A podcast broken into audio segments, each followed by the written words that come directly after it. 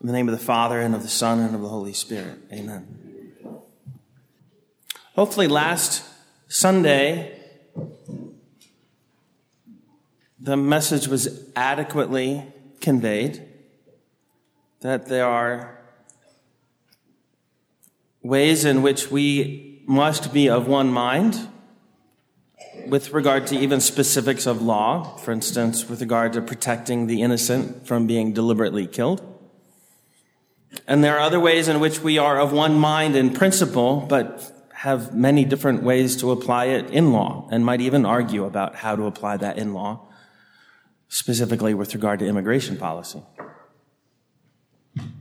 Certainly, there's a lot of bickering, and it's good to avoid bickering in general.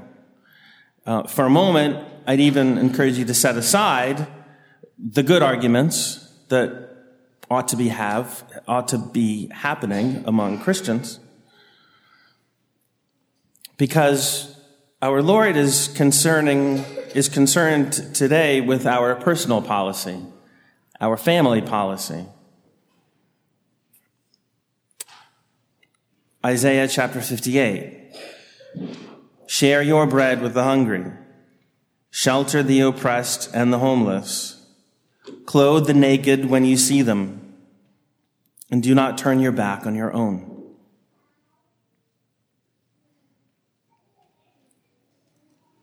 Regardless of how someone thinks that our money collectively in the public treasury needs to be spent or not spent on behalf of the people, an argument about which the consequences simply add up to whether or not someone is right or wrong, or of good faith or not. The question that is posed to us by the Word of God today, how we spend our money, how we spend our own time, directly affects whether or not we are good or bad.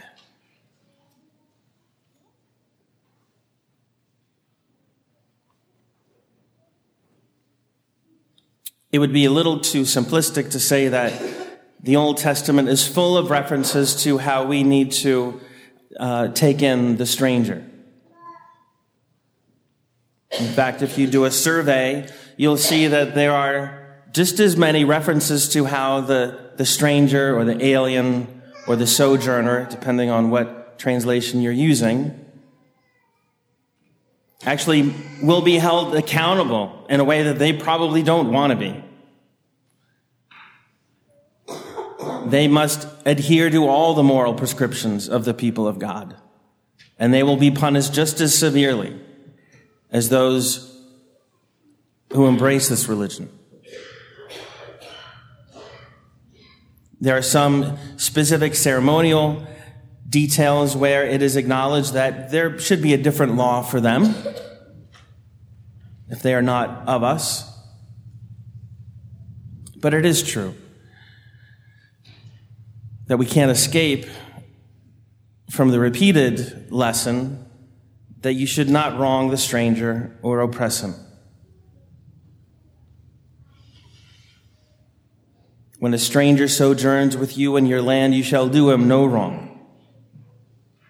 With regard to the harvesting of your crops, you shall not reap your field to its very border, nor shall you gather the gleanings after your harvest.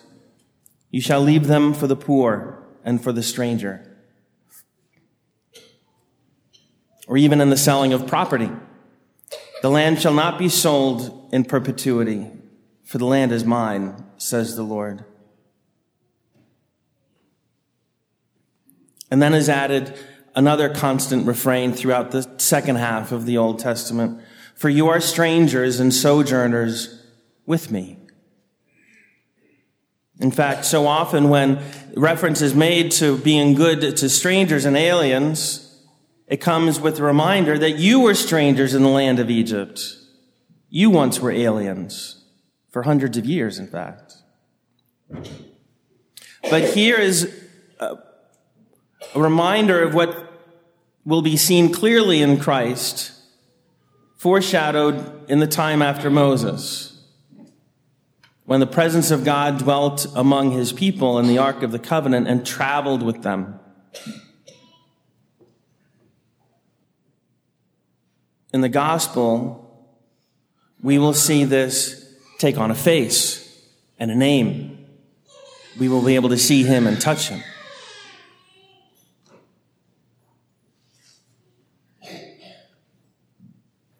The Lord himself sets the standard high. Matthew twenty-five makes it very clear. Our good faith in God, our believing in him must become action. Did you clothe the naked? Did you feed the hungry? Did you visit the imprisoned? Did you care for the sick? If not, you have no share in heaven. Very simple.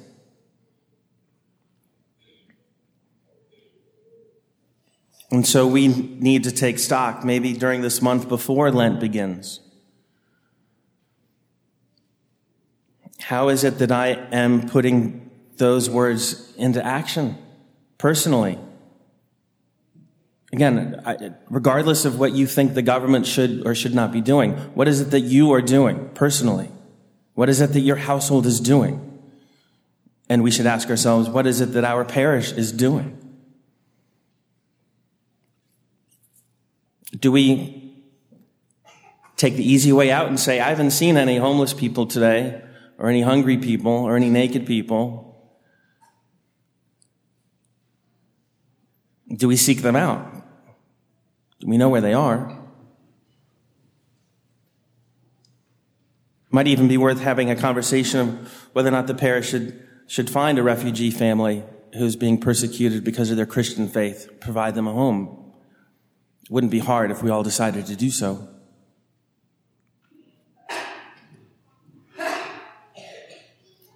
What is it that we're doing with that extra room? Now, some of you actually are already sheltering the stranger, which is to say, your family members. One reference in the book of Leviticus actually makes um, for an interesting consideration. Chapter twenty-five, verse thirty-five. If your brother becomes poor and cannot maintain himself with you, you shall maintain him. As a stranger and a sojourner, he shall live with you. And so many households already are doing this and are even set up to be able to do so after mom and dad pass away. We either have had the experience or know families who have the experience of needing to take in adult children who otherwise may very well be on the streets. It's complicated, but it's necessary.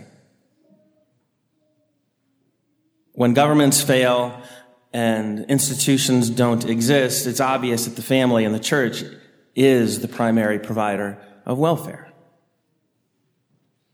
But we don't wait for the government to fail or institutions to disappear before we actually do that.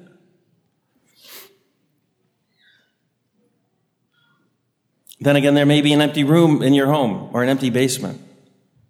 It'd be good to ask, how can that be put to good purpose? That's an initial meditation. The deeper meditation is this. How is it that I am becoming more like Christ?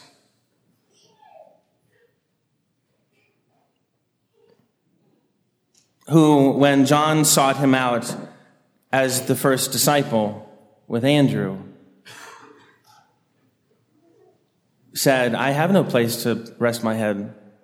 Come see where my, where my home is. He had no home. He lived among us as a stranger, as a sojourner. Am I becoming like him? Am I more and more realizing that the world is a place where I will be for a very short period of time? My goal is not to get as comfortable as possible, but rather I realize that I will be here briefly. While I'm here, I need to keep myself well spiritually and do as much good for others as I can.